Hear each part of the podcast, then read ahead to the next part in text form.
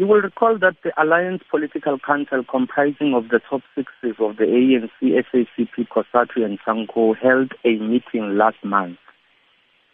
As part of the outcomes of that meeting, it was agreed that there must be bilateral sessions held between the ANC and individual alliance partners, culminating in another Alliance Political Council meeting by the end of this month. So the meeting that took place yesterday was the first bilateral session uh, to be held under the directive of the Alliance Political Council that was held last month. What was on the agenda were the same issues that were discussed at the Alliance Political Council, but this time the focus was on bilateral relations and further clarifications of the views and perspectives both of the SACP and the ANC on the political situation we are facing in the country as well as on the functioning of the alliance. As you will know, the SACP has very serious concerns about the functioning of the alliance. We all fought for this democracy. We are still fighting for its further development and entrenchment.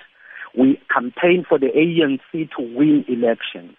Thereafter, executive committees of the ANC or individual leaders of the ANC who are deployed in leading positions in the state take decisions without consulting the alliance. And uh, this trend has developed to a point where even the ANC itself is not being consulted. We believe that is unfair because they are where they are as a result of our collective effort and not as a result of their individual effort. We want the alliance to be reconfigured. Did you make any headway in this regard in trying to find common ground uh, with regard to those issues? There is an agreement that uh, by the end of this month, uh, the Alliance Secretariat must present a paper to the Alliance Political Council on what we mean by the reconfiguration of the alliance. I must say, uh, I must add on the issues you raised. You will recall that these were the first meetings of the alliance. The meeting that took place last month and this meeting that took place yesterday were the first meetings of the alliance since the reshuffling that took place in March. And that issue was still part and parcel of the package that was being discussed and it's part of the examples of what we mean when we talk about unilateralism and authoritarianism that has grown within the leadership ranks of our alliance without regards to other alliance partners. How would you describe um, the, the, the state of the alliance relationships at this point? Because when uh, speaking to Professor Somadoda Fikeni sometime last month, he said that he felt that uh, the relationship uh, between the alliance partners is not even at an all-time low. He said it's in the basement. How would you describe it? Uh, the professor is right. I think uh, I couldn't agree with him more. And uh, the best thing is not to add any further points because that succinctly summarizes the state of the alliance. Does the SACP still insist on uh, President Jacob Zuma stepping down?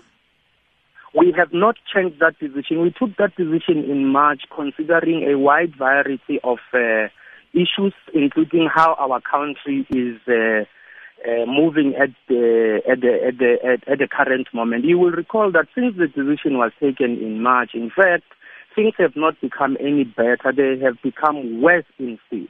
So that issue is still part of the program of the SACP. I thought it interesting some time ago when the um, uh, uh, when COSATU said that they don't know how the alliance works anymore. Do you know how it works? We do know how it is working. We all go out to campaign for the ANC to win elections. Thereafter, the alliance is shelved. ANC executives alone make decisions on what must go on in parliament, in government, in the in other branches of the state without consulting alliance partners. When it is time for elections, we all come together back to campaign for the ANC, only for the alliance to be marginalized again. That is how it is functioning. And at the present moment, the highest manifestation of this function is when we are being told that the president has the prerogatives to make decisions, while in fact this is not the United States, it is the Republic of South Africa. Our electoral system in terms of our constitution and electoral laws is a multi-party electoral system. No single individual stands for elections. It is political parties that stand for elections. And in this regard, the ANC stands for elections, not only on behalf of its members, but also on behalf of the alliance. Just imagine, Sakina, if alliance partners are not consulted, ANC's own alliance partners are not consulted on major policy decisions and related deployment. And deployments, by the way, are very important. They are like in war. How you deploy your soldiers and who you choose could result in you losing the battle. So imagine when the alliance is not being consulted, how is the Freedom Charter's principle that the people shall govern?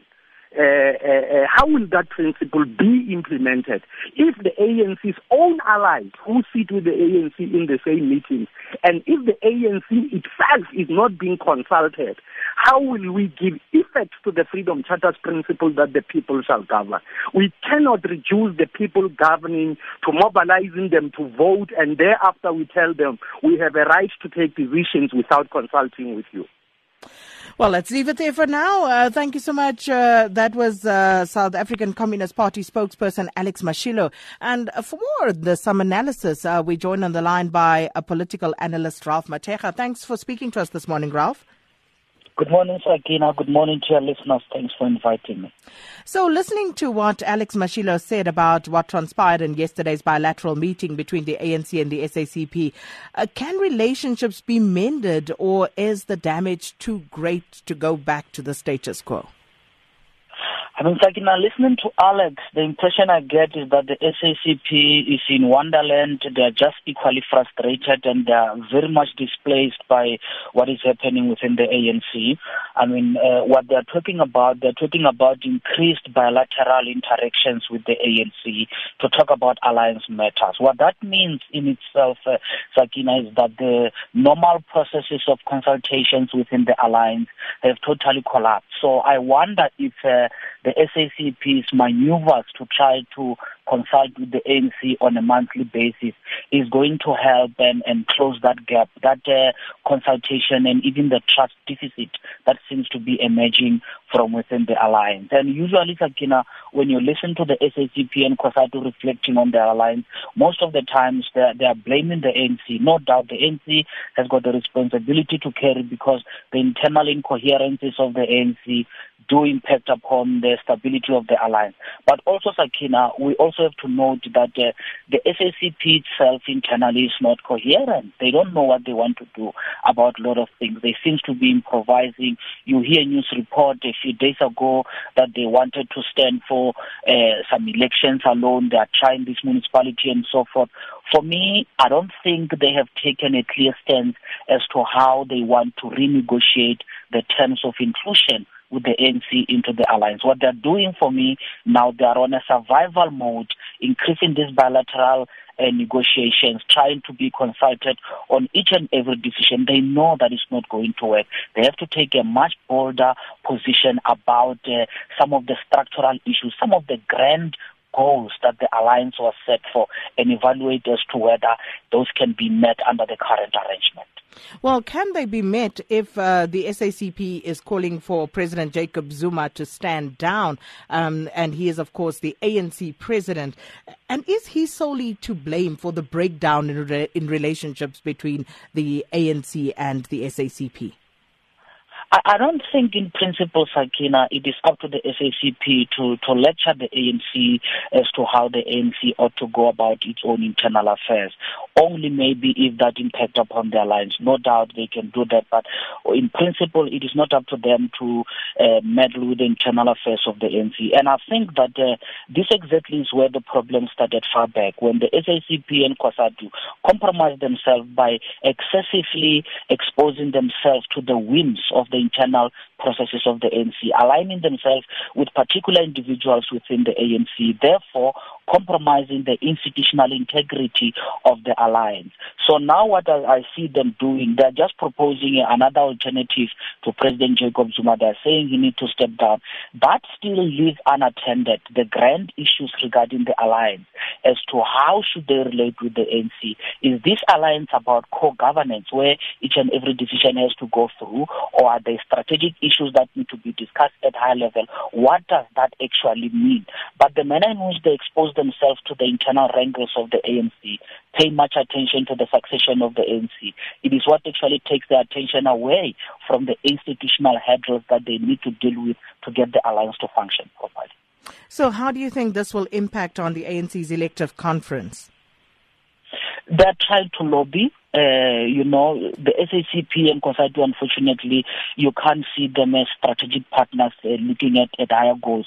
They're trying to lobby at lower level, and I think what they're going to do now, they're hedging on what is going to happen at the elective conference. It is very clear that uh, if Dlamini Zuma wins, she's not going to enjoy their support. They've already called it on the side of, of Mr. Ramaphosa.